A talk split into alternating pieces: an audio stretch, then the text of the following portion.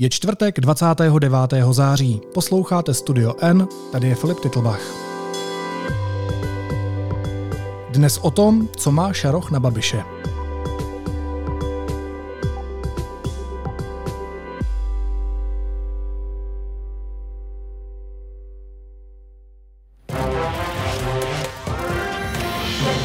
Soud začal projednávat kauzu 50 milionové dotace pro farmu Čapí hnízdo. Na lavici obžalovaných by měl usednout bývalý premiér Andrej Babiš a jeho bývalá poradkyně Jana Naďová. Dříve... Podle státního zástupce Andrej Babiš podvodně zajistil vytvoření podmínek k tomu, aby farma navenek splňovala požadavky pro získání evropské dotace určené pro menší podniky, přestože fakticky byla součástí Agrofertu. Oba obžalovaní minu odmítají.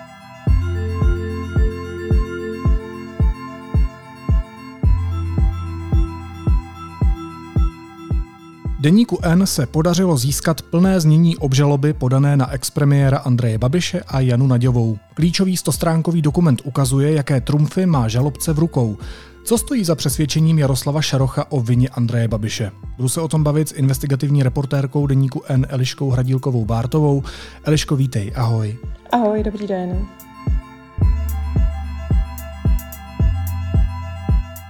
Stanovisko našich obhájců a moje výpovědi, výpověď paní Naďové, jasně prokazují to, že ta, že ta žaloba je nepravdivá, není reálná a není podložena důkazy.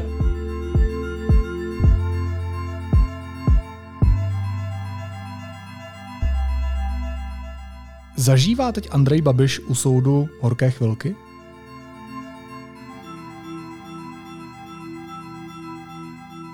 Tak já si myslím, že zrovna eh, teď je někde na cestě do Jihlavy, aby dělal eh, svoji předvolební kampaň, takže v tuhle chvíli eh, u soudu rozhodně těžké chvilky nezažívá. Ale obecně si myslím, že to, co, to, co prožil v té soudní síni, že rozhodně z toho nemá radost a že mu to může dělat vrázky na čele, protože ty výpovědi svědků, kteří, kteří tam byli předvoláni, svědčí o tom, nebo některé z nich svědčí o tom, že eh, Andrej Babiš eh, mohl mít eh, vliv na Čapí hnízdo a vlastně mohli podpořit tak verzi obžaloby, že Andrej Babiš byl v celém projektu zainteresován. Vlastně, co mohlo přitížit, tak každopádně výpověď jeho syna, samozřejmě tam mohla být, nebo určitě byla i nepříjemná z lidského hlediska, eh, že jeho vlastní syn vypovídá proti otci. Muselo to být vlastně těžké už jen z tohohle toho důvodu. Zároveň eh, Babiš junior eh, vypovídá proti svému otci, kde například řekl, že to není jeho podpis pod převodem akcí a podobně. Byla nějaká smlouva a to mi všechno zapletlo do tohoto kauzu Čapí To jsem podepisoval i tam. A to se podařilo jednou? To, to se podařilo jednou na Typišovský. Bylo to na přízemí eh, budovy Agrofactu na Typišovské ulici. A bylo to hodně stránek, jak jsem říkal v médiích. A všechno jsem podepsal. Eh, takže určitě eh, jako to jednoduché pro Andreje Babiše není. A svědčí o tom i to, že vlastně si přizval eh, velmi těžkou váhu české advokacie Eduarda Brunu k tomu, aby mu s tímhletím případem před soudem pomohl. No a jak sleduješ ten soudní proces, tak zaznělo tam něco překvapivého? Dozvídáme se třeba něco nového, co jsme netušili předtím, než ten soud začal? Spíš mě tam zaujalo vlastně něco, co, ehm, co se odehrálo ještě předtím, než vlastně se ta soudní síň otevřela v ten první den toho líčení ale eh, vlastně my jsme se o tom dozvěděli až poté. A to je to, že eh, soudce Jan eh, poslal vlastně Babišovi několik měsíců před zájem soudního líčení dopis, ve kterému oznamuje, že je připraven je jej v případě toho, že by byl uznán vinným, soudit také za další trestní čin.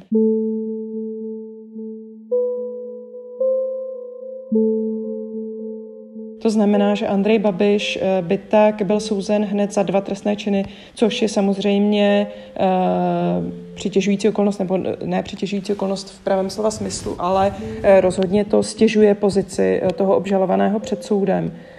Takže to je určitě zajímavá a do té doby vlastně neznámá věc. Je samozřejmě otázka, jestli soudce nakonec toho využije, jestli bude mít pocit, že je dostatek důkazů pro to, aby byl souzen i za druhý trestný čin. Ale každopádně tohle je nová a zajímavá a pro Babiše nepříznivá informace.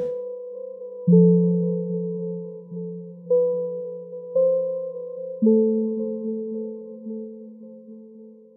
by se Eliško podařilo získat plné znění žaloby. A mě by zajímalo, co ten dokument ukazuje. Co má žalobce Šaroch v rukávu? Tak ten dokument je velmi rozsáhlý. On má nějakých, vlastně má přesně 100 stran. A ono to jakoby takhle zjednodušeně asi nelze říci. Každopádně je tam eh, několik důležitých eh, svědeckých výpovědí. Část z nich eh, tedy už proběhla i před soudem, ale část nikoliv. A to jsou, a zároveň teda i s těmi svědeckými výpověďmi ruku v ruce, tam jdou i dokumenty, které můžou vypovídat o tom, jaká ta role toho Andreje Babiše v Čapím hnízdě byla. A jedním z těch jakoby důležitých momentů eh, jsou výpovědi a právě dokumenty z britské banky, respektive z české pobočky této britské banky HSBC, eh, eh, ve které vlastně ty předložené dokumenty nebo dokumenty, které získali vyšetřovatelé, svědčí o tom, že právě tato banka si úvěr, který dávala farmě Čapí hnízdo, vedla vlastně v kolonce Agrofertu nebo ve složce Agrofertu, eh, že eh, podstatě eh, brala za dané, že to je projekt, který je přímo spojen s Agrofertem a že pokud ten úvěr farmě Čapí hnízdo dají, takže se zlepší jejich pozice u Agrofertu a že třeba to pro ně bude mít další nějaký finanční profit. Takže to je určitě zajímavé, i když, eh, i když žalobce poznamenává, že ačkoliv je, se to jeví takhle jasně a je, může to být jako jasný důkaz, tak vlastně samo o sobě to jako důkaz sloužit eh, nemůže, protože to jsou prostě poznámky eh, v bance a nikoliv jakoby ložený důkaz. Nicméně určitě k tomu soudce bude přihlížet stejně jako k výpovědím některých bankéřů. Pokud jsem správně četl ten tvůj text, tak na jednom z těch dokumentů je dokonce napsáno, že Babiš vlastní ve farmě Čapí hnízdo kontrolní podíl. To znamená, že tohle je taky další část, která spojuje Čapí hnízdo eh, s Andrejem Babišem a, s tím, jaký on tam má vlastně vliv. Určitě, to je jeden, jedna z těch poznámek, která je tam uh, uvedená v té bance a třeba tam um, jako další příklad uh, je popsáno, že um, Farma Čapí hnízdo byla vedena jako v kolonce Farma Čapí hnízdo pomlčka Agrofert Holding, eh, nebo že kontaktní adresa byla, byla na, na Agrofert, nebo jako jeden z dalších důkazů je tam předložen, eh, předložena jakási vizualizace vlastnických vztahů, kde je nakresleno, že eh, farmu Čapí hnízdo vlastní ze 100% právě Andrej Babiš. Takže eh, ty, ty s takovými důkazy eh, žalobce Šaroch podle obžaloby pracuje a to také předložil soudu. Eh, bude teď záležet na něm, do jaké míry vlastně k tomu přihlédne a jakou roli to při tom rozhodování Eh, potom bude hrát, protože, jak už jsem říkala, není to eh, jasně ložený důkaz o tom, že by eh, to skutečně tak bylo. Někteří bankéři totiž argumentovali tím, že to prostě je technická záležitost, proč to takhle spojovali s Agrofertem, protože Agrofert za ten úvěr pro farmu Čapí hnízdo doručil. No dobře, ale když pan žalobce říká, že nelze tyhle informace použít jako pádné důkazy proti Babišovi. Tak co to znamená, že se budou muset hledat další, že žalobce nemá nabito, nebo jak to mám chápat? To bych určitě neřekla, protože eh, vlastně eh, tato část eh, svědectví z banky je jenom jedna sekce, jeden segment té obžaloby. Těch důkazů je tam, je tam vícero, ale dá se to brát v podstatě jako jakýsi podpůrný argument toho hlavního, se kterým tam žaloba operuje a vlastně je to jako jaké, jakési dokreslení eh, toho, jak eh, vlastně ten projekt celý byl vnímán a že vlastně je to jako další ze sledu eh, důkazů, se kterými může ten soud pracovat. Vážení přátelé, dámy a pánové, vítám vás v mém pořadu Čau lidi. Minulý týden jsem na ten pořad dělal reklamu, k tomu se ještě vrátím. A tento pořad přetáčím neděli večer, protože dnes 12. září 2022 od 9 hodin sedím na soudě. Takže konečně se všichni dočkali, hlavně pan Rakušan, ministr vnitra. Pokud jsme v souvislosti s tím soudním procesem říkali, že Andrej Babiš zažívá horké chvilky, tak další horké nebo dramatické chvilky pro něj, respektive pro jeho právníky, ještě přijdou, protože v pátek, to znamená zítra, by měl vypovídat před soudem bývalý manažer farmy Čapí hnízdo Tomáš Rak. Co on tam řekne? Jaká je ta jeho výpověď? Uh, tak uh, samozřejmě nevím, co, co uh, pan Rak řekne, ale můžeme vycházet z toho, co řekl policii. A on je velmi zajímavý svědek v tom, že on vypovídal vlastně dvakrát. Nejdřív ta jeho výpověď byla taková strohá, rozhodně nějak z ní nevycházel Andrej Babiš špatně.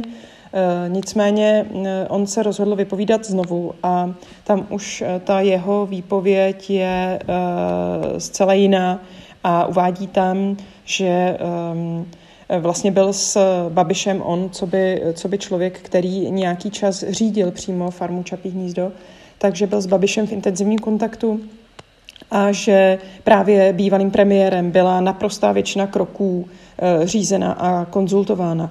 Takže lze předpokládat, eh, že ta výpověď eh, nebude pro Babiše příhodná. Ostatně uh, už Babišovi obhájci si posteskli, že, že ten pátek zřejmě bude dramatický.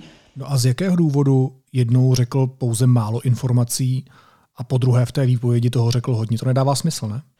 Eh, no tak nedává to smysl. On uh, argumentuje tím, že uh, na něj byl vyvíjen nebo byl vyvíjen tlak ze strany Agrofertu, aby tyhle ty skutečnosti nevycházely ven, ale je tady ještě důležitá vlastně druhá okolnost, kterou určitě soud bude brát v úvahu nebo které bude přihlížet, a to je to, že ehm, pan Rák eh, údajně žádal po Agrofertu doplacení eh, nějakých 350 tisíc za své služby a Agrofert eh, mu tyto peníze nevyplatil a poté tedy došlo k té změně výpovědi.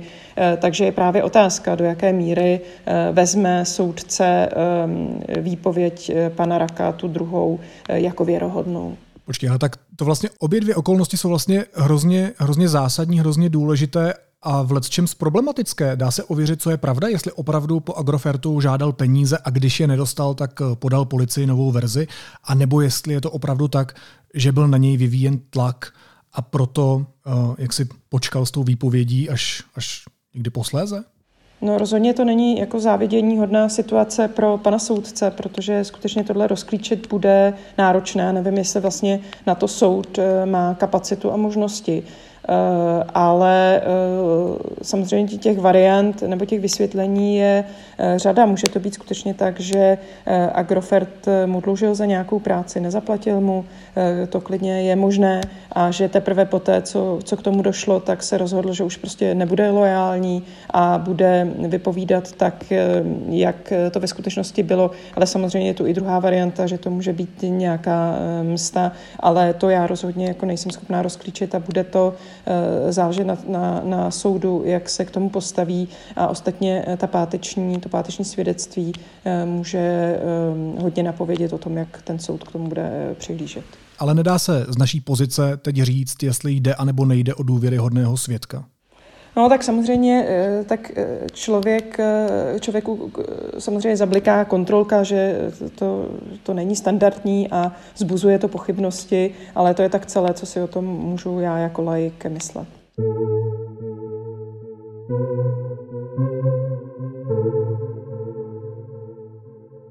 Pojďme si promluvit ještě o jednom jménu, které už tady několikrát padlo, a to je jméno Jan Šot, soudce tohoto případu.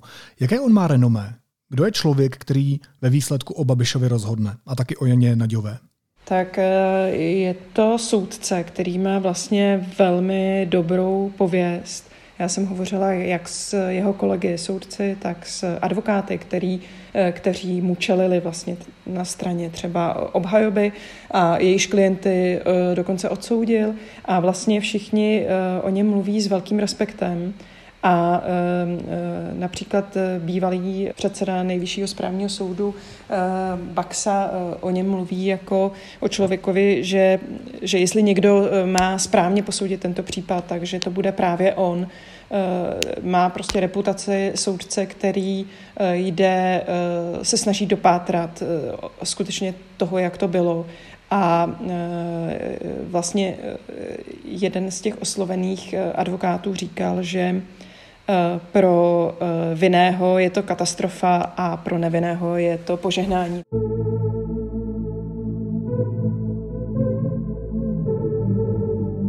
On už se během toho líčení jasně projevil jako člověk, který má celý případ nebo celé to líčení velmi pevně pod kontrolou, velmi eh, bystře sleduje, eh, co se děje, reaguje na to, eh, o čem svědčí například to, že si předvolal i kolegyni z deníku N, Zdislavu Pokornou, aby dosvědčila jedno z vyjádření, který, který pronesla jedna svědkyně. Zároveň se zdá, že je skutečně nestraný vlastně reaguje i na požadavky obhajoby, Eh, například velmi důležité vlastně a úspěch pro obhajoby bylo to, že eh, soudce Šot vyhověl jejich návrhu, že bude zpracován znalecký posudek na psychický stav eh, Andreje Babiše mladšího. My se tady bavíme o Andreji Babišovi především, protože je to expremiér logicky, ale možná bychom se měli zastavit i u Jany Naďové. Mimochodem, protože je to kandidátka zahnutí ANO do Senátu v obvodu Jihlava. Eh, která se dostala do druhého kola. Nedávno se teda mimochodem proslavila tím, že řekla, že kdyby se stala senátorkou, tak první věc, kterou udělá, bude, že vejde do dveří a požádá o imunitu. Co byste chtěla udělat jako první, pokud by to vyšlo? Jako první vejdu do dveří a požádám o imunitu. Pak teda řekla, že to je přeřek. Um, ona stojí před soudem za stejné věci jako Andrej Babiš. Hrozí vlastně uh, stejný trest jako jemu? Tak teoretický stejný trest hrozí. Oběma vlastně hrozí trest 5 až 10 let odnětí svobody. E, nicméně Jana Naděvá je v mnohem horším vlastně postavení než Andrej Babiš, e, protože Andrej Babiš je veden e, nebo je stíhán za trestný čin pomoci k tomu dotačním podvodu, kdežto Jana Naďová je brána za tu hlavní aktérku, která, která podepisovala dokumenty, což je klíčové, takže pro ní je ta situace těžší.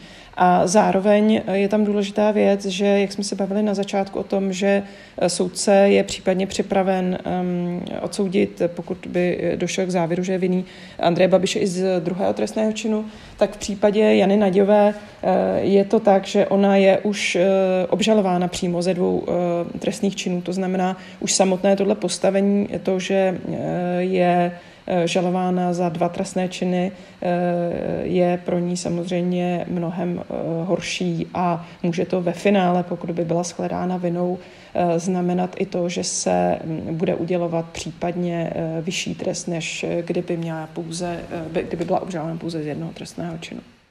Čapí hnízdo sloužilo dvakrát před parlamentními volbami v roce 2017 2021 jako negativní informace o tom, že bych měl něco udělat. Samozřejmě jsem nic nedělal, neudělal a zásadně tu nepravdivou obžalobu odmítám. A já... Jak by byla bezprecedentní situace, kdyby byl expremiér odsouzen? No tak určitě by to eh, byla naprosto významná, výjimečná událost. To jako každopádně Eh, určitě by to stížilo nebo znemožnilo vlastně eh, Babišovi kandidovat minimálně v prezidentských volbách. On říkal, že vlastně by chtěl být i premiérem dál, tak určitě prostě pro něj by to byl zásadní problém. Ale je samozřejmě otázka, jestli ehm, Eh, to skutečně tak může dopadnout, protože eh, i sám žalobce, tedy člověk, který tu obžalobu připravoval na Andreje Babiše a který si myslí, že, nebo měl by si myslet, že, že je vinen, eh, tak navrhuje jak pro Babiše, tak pro paní Naďovou pouze podmíněné tresty plus teda ještě finanční. Takže to je druhá věc vlastně, s, jakou, s jakým trestem by odešli, pokud by teda byly uznáni vinnými. A co to vlastně znamená? To znamená, že žalobce zas tak moc nevěří svým důkazům, nebo že si prostě není jistý tím, že má nabito natolik, aby oba mohl poslat do vězení? To je samozřejmě klíčová otázka, nad ní jsme uh, přemýšleli, co to, co to znamená. Uh, žalobce Šaroch je znám tím, že uh, příliš nekomunikuje s novináři, nevysvětluje, což mu také uh, řada vlastně uh, expertů z justice uh, vyčítá, že přesně tohle by měl um, objasnit, aby veřejnost uh, věděla, proč, proč takhle postupuje. Mně se podařilo nakonec dozjistit, že že vlastně ty podmínečné tresty navrhuje z toho důvodu, že tam je několik polehčujících okolností. A vlastně eh, ta klíčová je eh, dlouhá doba, která eh, utekla od toho spáchání trestného činu a tudíž, že prostě vlastně pokud už i uběhl tak dlouhý čas, tak nelze nebo není, není zvykem udělovat nepodmíněné tresty, tedy trest přímo, že by ten člověk šel do vězení, a pak je tam druhá e, polehčující okolnost nebo něco, co může tak být nakonec soudem vnímáno e, a zřejmě to tak bylo vnímáno i, vnímáno i státním zástupcem, když se pisoval tu obžalobu. A to je to, že e, ona zmíněná dotace byla vrácena, i když samozřejmě až řadu let poté, co, co ji získali a v době, kdy vlastně, kdy ji získali, tak ty peníze nemohla čerpat žádná malá firma, která ty peníze třeba skutečně potřebovala na rozdíl od Čapího hnízda. Když to Eliško na závěr schrneme, tak jaká je tedy teď situace? Dá se říct, v jaké fázi je aktuálně to soudní líčení? Jak dlouho se ještě může potáhnout? Eh, tak teď vlastně vypovídají svědci, někteří dneska například nedorazili, takže určitě bude vyslechne, potřeba vyslechnout eh, znova je před soudem. Eh, my jsme dnes mluvili s jednou z těch svědkyní předvolaných, která vypovídala proti Babišovi a ta přislíbila, že se náhradního termínu zúčastní, takže určitě to bude pokračovat. A pokud já vím, tak eh, onen znalecký posudek eh, na Andreje Babiše mladšího má být vyhotoven do konce listopadu a tím pádem se vlastně celé, celé líčení protahuje a pokud vím, tak e, jsou stanoveny termíny ještě do konce prosince, takže předpokládám, že do konce roku verdikt vynesen nebude. Soudní případ s expremiérem Andrejem Babišem sleduje investigativní reportérka deníku N. Eliška Hradilková-Bártová a další kolegové v naší redakci. Eliško, moc ti děkuju a měj se hezky. Ahoj. Tak děkuji, hezký den. Pro všechny studentky a studenty jsme připravili nejvýhodnější cestu ke spolehlivým informacím. Na webu Deníku N můžete právě teď získat studentské předplatné se slevou 50%. Platí do konce září. A teď už jsou na řadě zprávy, které by vás dneska neměly minout. Německé bezpečnostní služby se obávají, že tři poškozené tubusy plynovodů Nord Stream 1 a 2 budou trvale nepoužitelné. Bez rychlé opravy dovnitř nateče slaná voda a potrubí skoroduje, cituje Tagesspiegel informace z vládních kruhů. Vůdce samozvané Luhanské lidové republiky požádal ruského prezidenta Vladimíra Putina o připojení regionu k Rusku. O to též žádá i šéf proruské zprávy Chersonské oblasti.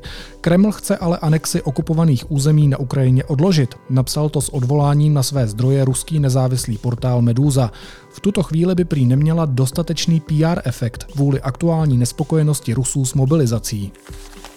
Soud Evropské unie zamítl žalobu holdingu Agrofert na Evropský parlament. Firma se žalobou chtěla domoci přístupu k dokumentům týkajícím se rezoluce o střetu zájmů někdejšího majitele společnosti a expremiéra Andreje Babiše.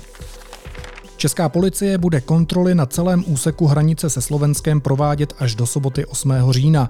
Vláda tak reaguje na výrazný nárůst nelegální migrace. Krok zdůvodňuje bezpečnostním rizikem i obavami lidí a společnost Meta zablokovala dvě sítě falešných účtů tajných vlivových operací řízených z Číny a Ruska. Cituji, byla to největší a nejkomplexnější operace, kterou jsme od začátku války na Ukrajině narušili, popsal mluvčí společnosti.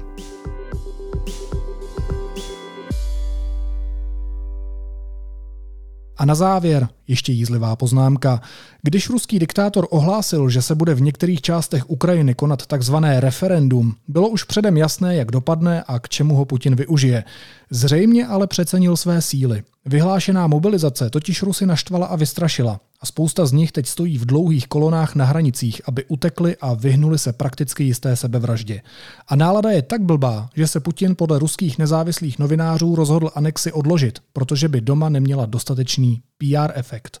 Já mu doporučuji, aby hlavně neodkládal jednu z klíčových disciplín PR, které se říká krizová komunikace. Může znít, nevím, třeba takhle. Jsem lidská zrůda, okupant, okamžitě táhnu i se svými vojáky do hajzlu, jdu si sám stoupnout před válečný tribunál, moje omluva nikdy nemůže nahradit činy, které jsem spáchal a do konce života budu hluboce trpět za má odporná rozhodnutí. Ale protože vím, že vaše ekonomika padá do hlubin, tak jsem pro vás tuhle práci, milí kremelští ideologové, udělal zcela zdarma. A ještě abyste rozuměli, i potom už to já znáju, že vaša ekonomika páda v bězdnu. Já sdělali tu rabatu dlia vás drági kremlovský ideologi, bezplatno. Naslyšenou zítra.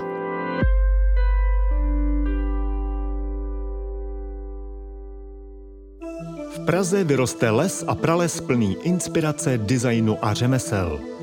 24. ročník Design bloku, největší přehlídky designu a módy ve střední Evropě, se od 5. do 9. října vrací do smíchovského areálu Gabriel Loci a do Umělecko-průmyslového muzea v Praze. Vstupenky zakoupíte na stránkách designblog.cz a goout.cz. Generálním partnerem je Erste Premier. Mediálně podporuje Deník N.